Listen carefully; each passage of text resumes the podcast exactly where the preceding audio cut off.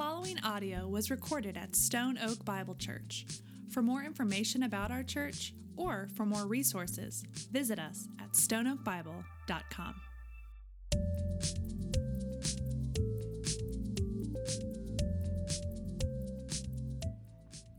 Have you ever woke up and uh, not wanting to not wanted to get out of bed? Anyone? Uh, that's how our soundboard felt this morning. Um, we got here and nothing worked. Like just nothing worked. And aren't you glad that we aren't contingent on that um, to come into the Lord's presence and to sing? Because I love moments like this where I hear your voices. Um, my little boy was sitting beside me. I got to hear his voice. That is wonderful. And so I'm grateful for you. I do have one warning, though. Um, there's a reason why I wear a microphone on my face. Because I, uh, I will annoy you um, as I do this and, and all kinds of stuff. So please just offer me some extra grace this morning. If you see me doing this, just, just nod and affirm me, all right? Um, it's, it's not my fault. It's not my fault. Uh, but I do uh, hope you have had a good morning. Um, we have we have a tough one this morning. Um, how many know that relationships can be incredibly difficult at times? Anyone? How many of you know that even when you come to Jesus, submit your life to Jesus and respond to the gospel, changed from the inside out, reconciled, redeemed, all of those things, converted, regenerated. How many of you know that relationships can still be difficult? Amen. Um, we can often, as Christians, be on what we call the victim side, where we navigate through something that is difficult and we are wronged, for example. Uh, we also know that uh, there are times when, as Christians, we are on that other side, when we wrong others, when we have done something that, that just kind of severs uh, relationships. Um, there's, a, there's a saying that it, it takes two to tango. That's often true in our relationships. But relationships can be difficult, and um, it's the combination of two imperfect people. So, what would we expect, right? This morning is going to be a morning of, of reflection, of soul searching. And, and I, I want to give you the warning that it might be a little uncomfortable. It was for me. Um, because, listen, we're not, uh, we are saved by grace. We are not saved by our works. And we stand on that. It is Christ who justifies us. Your salvation is secure in Jesus Christ. It is secure. There is nothing you can do to separate you from the love of God in Jesus Christ our Lord. Nothing. Um, in fact, if you remember over the last couple weeks, we have looked at um, Jacob and Jacob's story, which is this story of grace, just grace upon grace. Why did God choose Jacob? Grace. There's no other explanation. Why, um, why did God choose Jacob? Why did God choose me? Why did God choose you? Why? Grace upon grace upon grace. Not only that, but last week we took another step forward and we said, and what happens when our life comes off the rails? We make a mess of things. And then we talked about there's grace upon grace upon grace. And the grace that that saves us then sustains us. All about god's grace. And praise god that our god's grace is sufficient in our weakness. Praise god for this. He can use our mess. He can use our mess. But today there's another truth that i want us to see and although we're not saved by our works, although we are not kept by our works, your works matter. Because the mess you make is often the mess that you then have to navigate in your life. In other words, the mess you make, it's not going to take you away from God's grace. Um, it's not going to take away from the grace that was poured out on you by God Himself but it can sure make an impact on the people in your life. in your relationships. Although vertically we are known by God, horizontally we can live very broken lives. And sin can destroy our relationships horizontally. We're about to look at this play out in our text today. Um, we're going to be in Genesis, and we're going to we're going to pick up right where right where we left off, and and we're going to look at a cautionary tale.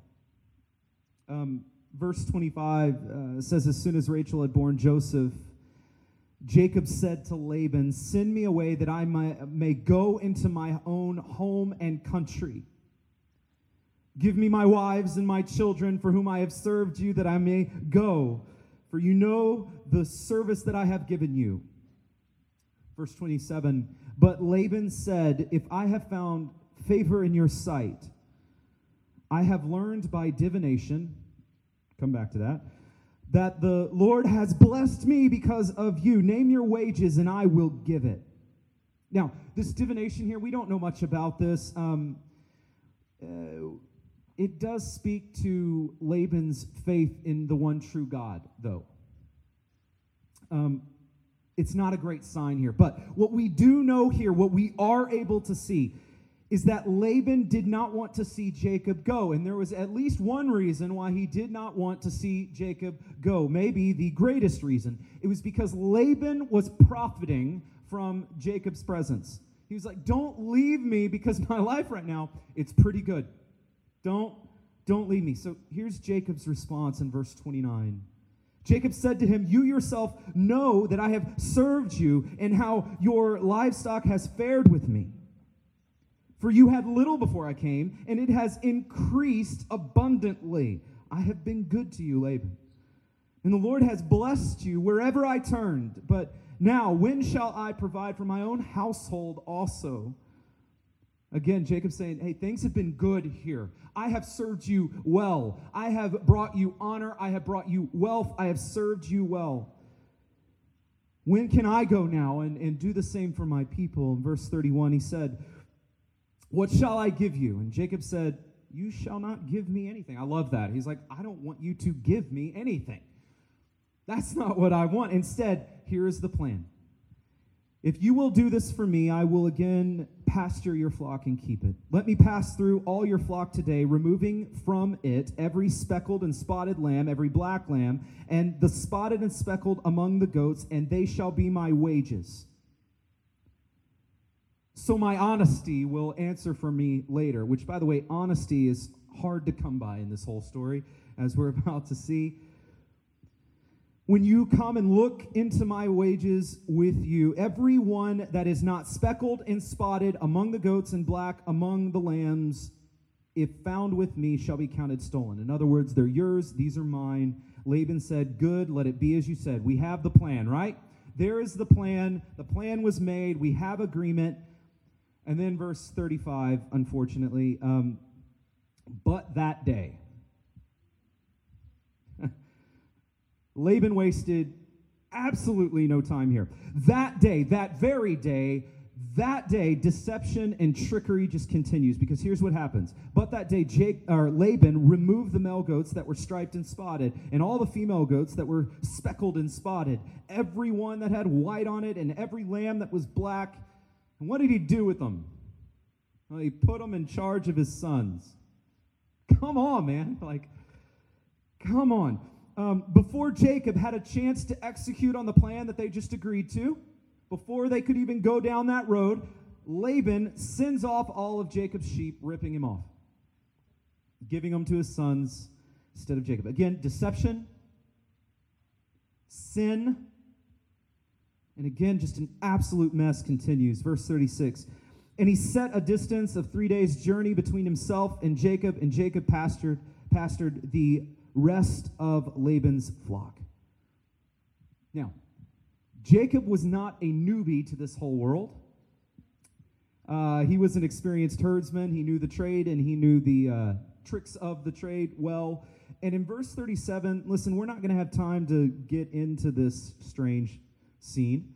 Uh, but what we see is a strange practice that we see starting in verse 37, where Jacob takes certain sticks, places them in a certain way, in a certain place, and this practice was believed to influence the sheep uh, to have speckled and spotted baby lambs. Now, I I am not a master of the trade here, um, but when you read this, you just have to wonder what on earth is going on. It, this practice was, as you see all the way through verse 43, it was meticulous, and and Jacob had some superstitious belief that it was going to work. And um, we have, by the way, no evidence that this practice works. It's not practiced today.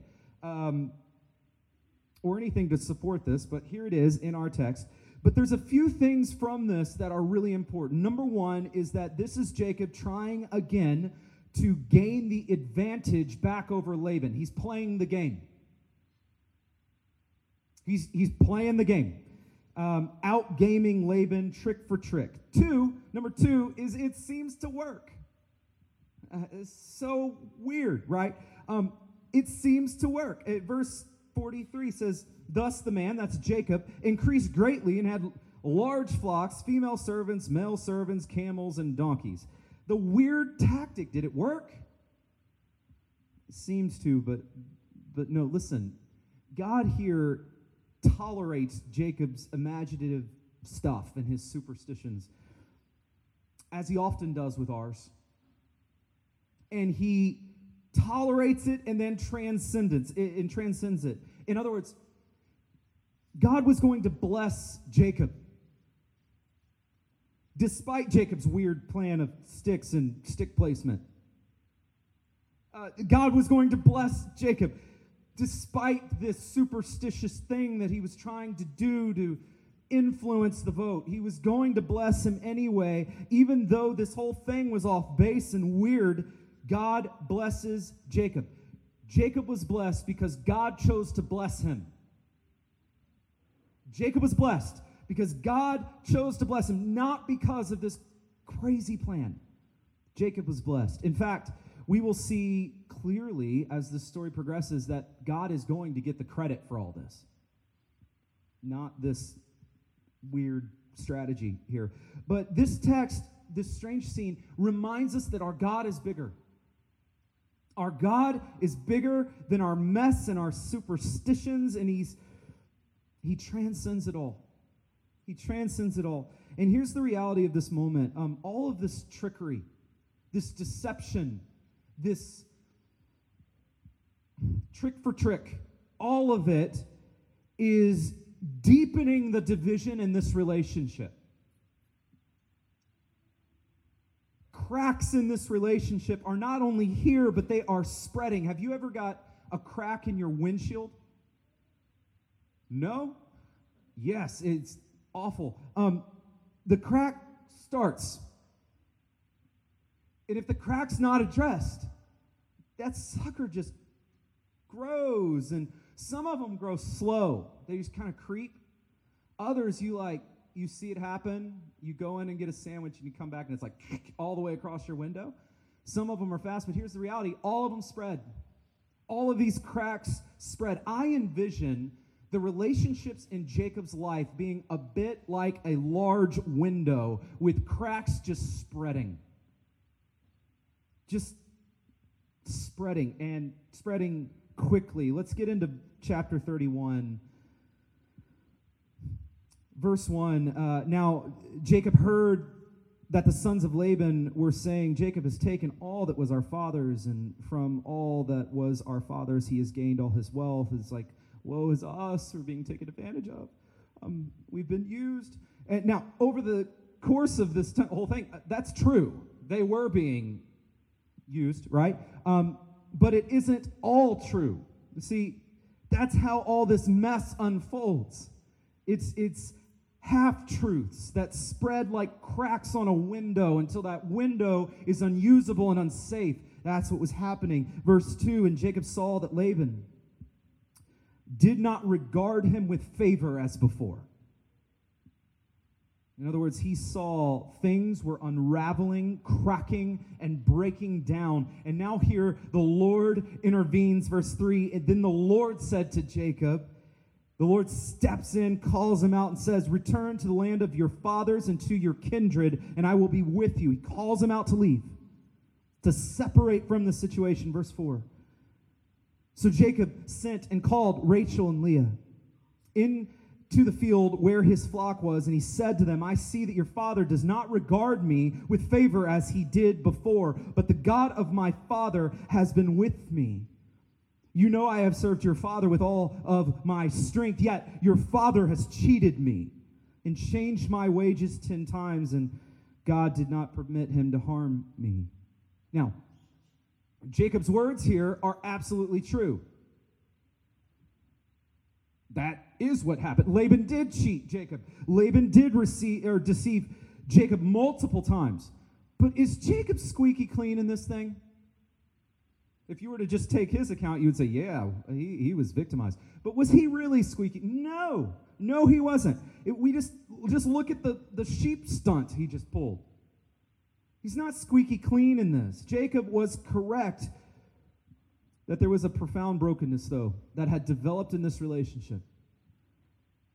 And, and speaking of the sheep now, um, here in our text, Jacob now gives God the credit, rightly ascribes all the credit to God for this sheep thing. He said, If the spotted shall be your wages, then all the flock bore spotted. And if he said, the stripe shall be your wages, then all. So he's recounting the plan. But listen to verse 9. Thus God has taken away the livestock of your father and given it to me. Jacob reveals in beautiful detail that it was God who stepped in, shows up in his time of need. And now he's going to share his testimony. And I want us to see this. Verse 10 In the breeding season of the flock, I lifted up my eyes and I saw a dream. The goats that made it with the flock were striped, spotted, and, and mottled. I don't know what a mottled sheep is, but you'll, you'll have to imagine it. This is Jacob's own version of, of counting sheep here, but verse 11, he says, Then the angel of God said to me in the dream, Jacob, and I said, Here I am. And he said, Lift up your eyes and see all the goats that mate with the flock are striped, spotted, and mottled, for I have seen all that Laban is doing to you. Our God shows up right in the mess. He says, I am the God of Bethel, where you anointed a pillar and made a vow to me. Now arise, go out from this land and return to the land of your kindred. Now, whew, this next part is incredibly painful I read this and I cannot help but hurt. The mess and the brokenness of our relationships. As we get to this, the mess and the brokenness, the strain between you and another person, rarely does it stay contained just between you two. You know, brokenness often overflows into the lives of others. There's collateral damage. There's people who are caught in the crossfire. The brokenness between Laban and Jacob did not stay between Laban and Jacob, it broke an entire family. It spread, that crack spread. Verse 14, this is heartbreaking. Then Rachel and Leah answered and said to him, Is there any portion or inheritance left to us in our father's house? Are we not regarded by him as foreigners? And for he has sold us and he has indeed devoured our, our money, and all the wealth that God has taken away from our Father belongs to us and to our children. Now then, whatever God has said to, to you, do. Um, this is not the way it should have been. This was broken, it was messy, and it was now spreading. And they rose, they collected everything, they got their things together, and decided, oh, yeah, oh, wait, let's make one more trick, one more deception on our way out. Let's just take that knife and go eh, a little deeper. Laban, verse 19, had gone to shear his sheep, and Rachel, oh, Rachel, stole her father's household god. Now, I, I don't know what was going on with this, but I read this and I'm like, come on, Rachel. Can you not see that this relationship is hanging on a knife's edge here? What are you doing? But it wasn't just Rachel. Verse 20 and Jacob tricked Laban one more time by telling him that, or by not telling him that he intended to flee. So you can just imagine, this is not going to end well. Let's steal from this dude and let's take his grandchildren and his children when he doesn't know they're leaving. The strife, the brokenness. And Laban gets word of their leaving, and, and remember, church, these were his daughters, like his children. These were his grandchildren. This was extremely painful, and Laban pursued and he found him. That, that night, verse 24, God came, had come to Laban in a dream and said, Be careful. Don't say anything, right, for the good or the bad to Jacob. So God, again, is going before him, going before stepping into this mess. But Laban does. He catches up to Jacob and he says, What have you done? That you have tricked me, that you have deceived me and driven away my daughters like captives by a sword. Why did you flee in and secretly and trick me and did not tell me, so that I might have sent you away with mirth and songs, tambourine and lyre. Why did you not permit me to kiss my sons and my daughters farewell? The crack has spread. How could you do this to me? And he is right. Laban is right. Now, was Laban squeaky clean in this?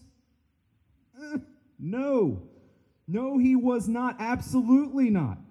But decisions build on decisions, deception builds on deceptions, wrong things build on other wrong things, and we're left with accusations that build off of other accusations. And Laban says, verse 28, Now you have done foolishly and it's in my power to do you harm.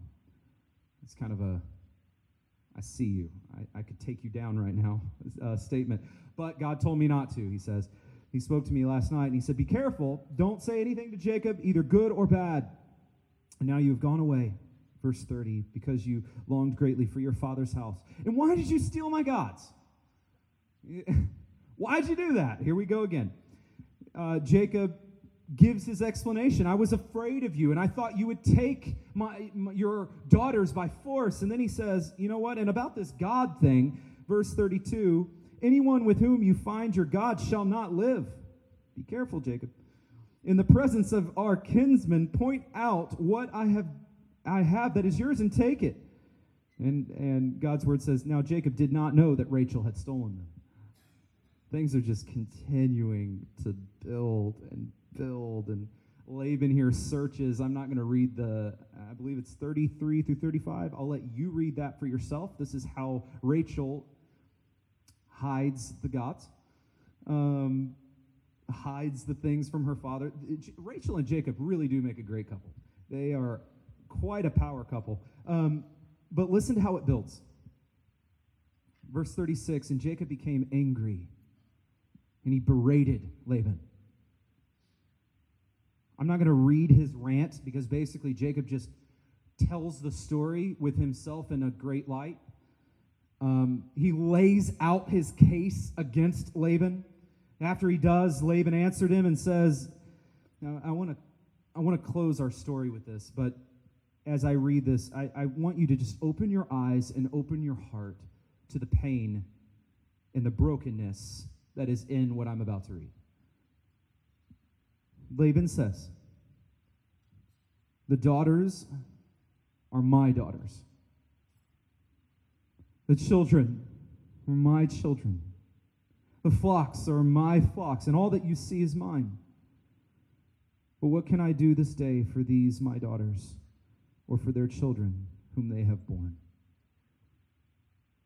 It's not supposed to be like this. I'm watching my grandchildren leave my life. I'm watching my daughters leave my life. It's not supposed to be this way. So they decide to make a covenant between them. And this is so sad here. Laban's side of it says, Hey, treat my daughters well, and God is watching you. But then Jacob's side of it in verse 52 says, This heap is a witness and the pillar is a witness that I will not pass over this heap to you, and that you will not pass over this heap and this pillar to me to do harm. In other words, I won't come in your life, and you won't come in mine. The relationship window that was once cracked, spreading, cracking more and more with every single decision here was now shattered. Verse 55 is perhaps the most sad verse in the text because this is the way our story ends. Early in the morning, Laban arose, kissed his grandchildren and his daughters, and blessed them. And then Laban departed and returned home. And let me just add to this Laban departed and returned home, never to return again.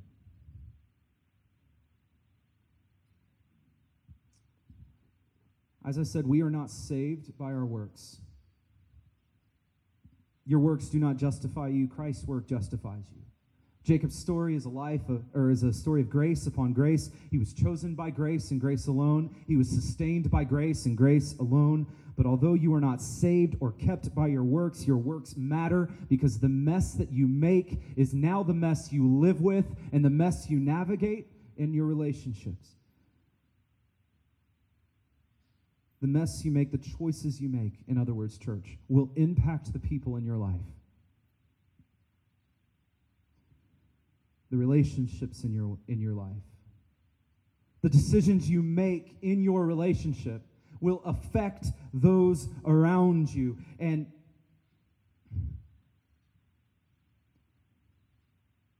this is part of living life in a fallen world. This is part of doing life together with sinners.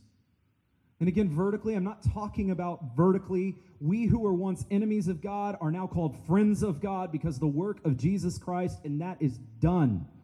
We are recipients of the promise and he will do what he promised to do. Every time.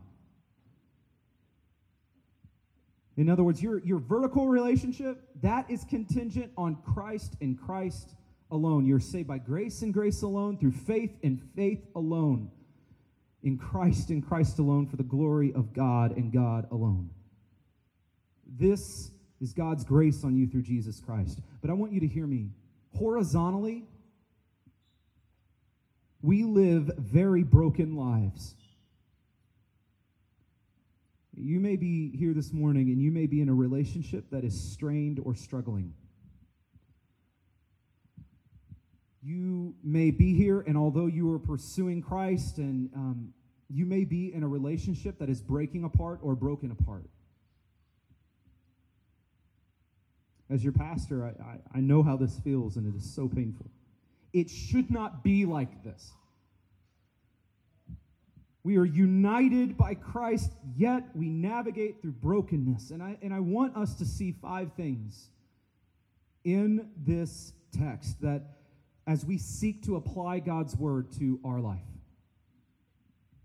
These are not rocket science, but they are so crucially important to our lives.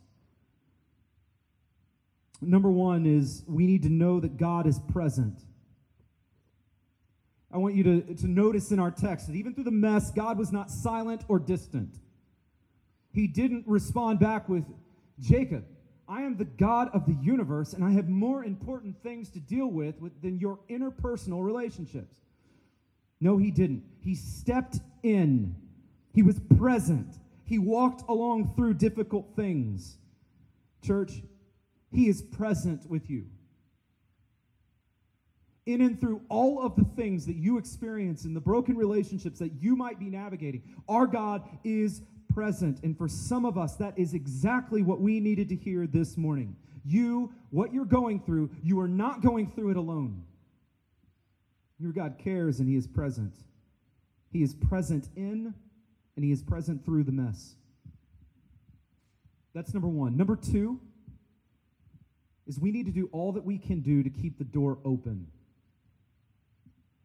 Notice what Jacob and Laban did together through this covenant at the end of our text. They made a covenant, they came together, and what they essentially did is said, you know what? Let's close this door. Let's not only close this door, let's lock it. Let's not over, only lock this door, let's put a guard on this door. Let's make sure this door never opens again. Listen, our God is a miracle working God, and He may do a miracle. It might not be in our timing. We don't have any record in our text. In fact, it's pretty clear from our text that Laban and Jacob never see each other again. It's clear that from our text that Laban doesn't see his daughters or his grandchildren. I mean, and that's what closed doors give you. That church, that is what closed doors give you. Now, if they hadn't come together and made this covenant that said, hey, if you cross this pillar, God's going to strike you, like if they hadn't done that, would things have been fixed? Would things have been reconciled? I don't know. We don't know. Maybe, maybe not. I mean, we have hope that it could have because in a few verses later, we see Laban or we see Jacob and Esau coming back together and embracing each other, seeing a broken relationship that gets restored. Could that have happened here? We don't know. But what we do know is that closed doors do not help. They don't assist in this. You can't make a person walk through the door of reconciliation. But you can make sure that if they try, they won't be met with a closed one.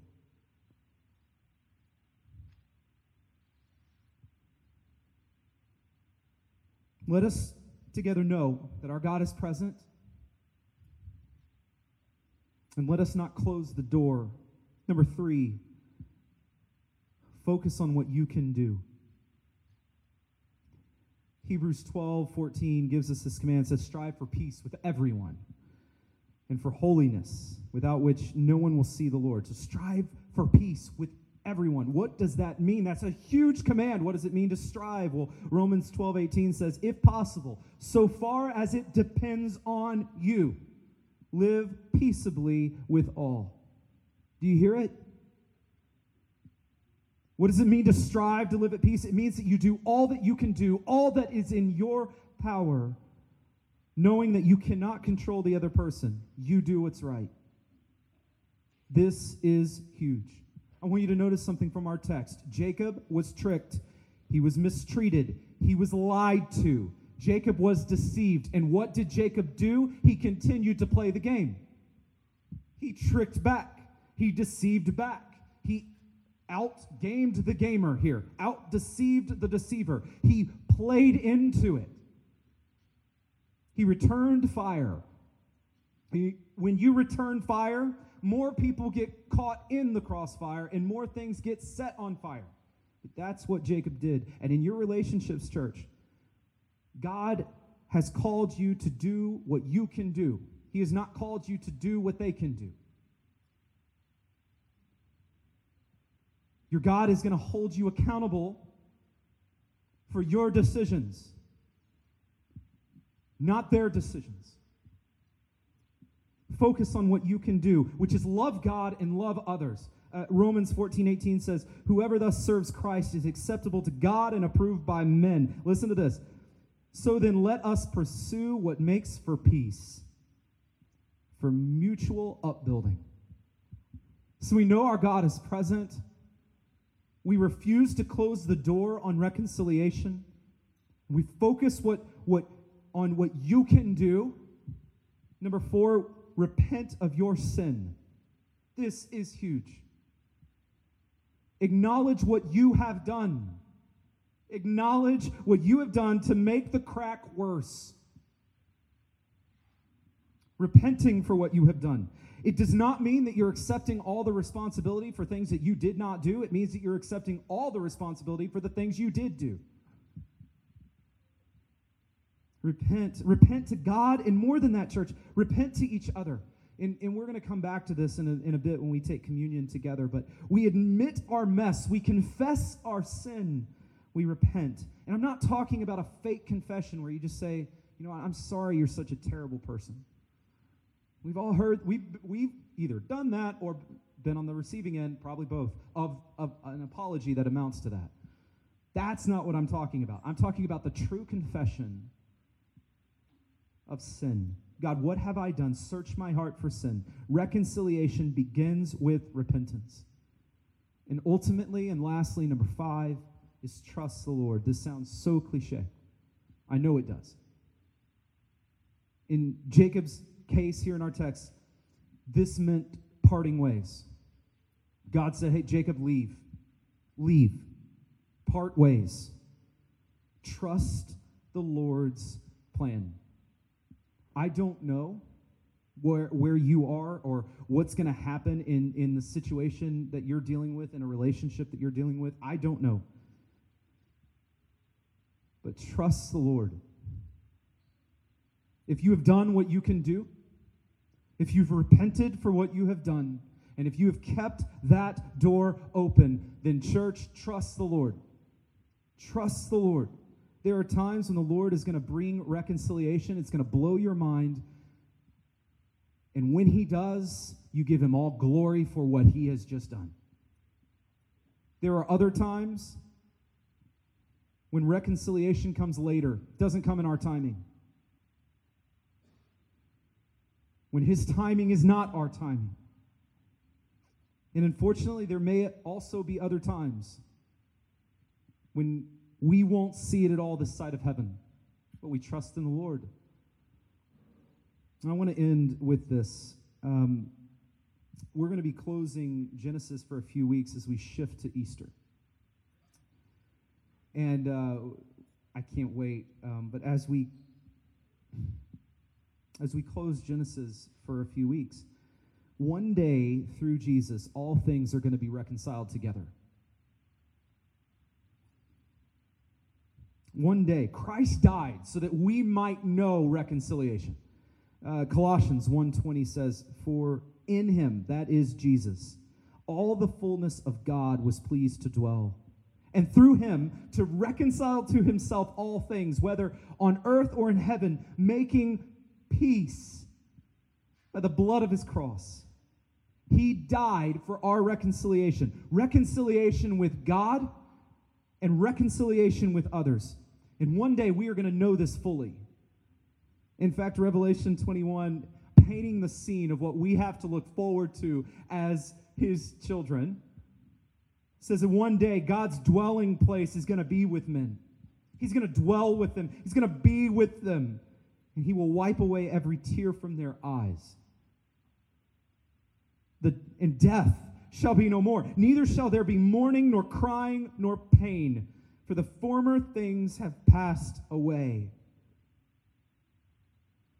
Our relationship cracks, those are the former things that are going to pass away because of what Jesus Christ has done. This is ours in Christ, so let us trust him. I want us to end this, this message this morning in Scripture a little different than we normally do. Um, but as the scripture is read, I want to invite you to, to reflect on God's word it is, as it is being read. You can sit, stand, kneel, bow your head, close your eyes, follow along, whatever you want to do in this moment. But right here in this moment, um, would you be open to God's word as we read from Ephesians this morning? This is from Ephesians chapter 4, starting in verse 31. Let all bitterness and wrath and anger and clamor and slander be put away from you, along with all malice. Be kind to one another, tender hearted, forgiving one another as God in Christ forgave you. Therefore, be imitators of God as beloved children, and walk in love as Christ loved us and gave himself up for us, a fragrant offering and sacrifice to God.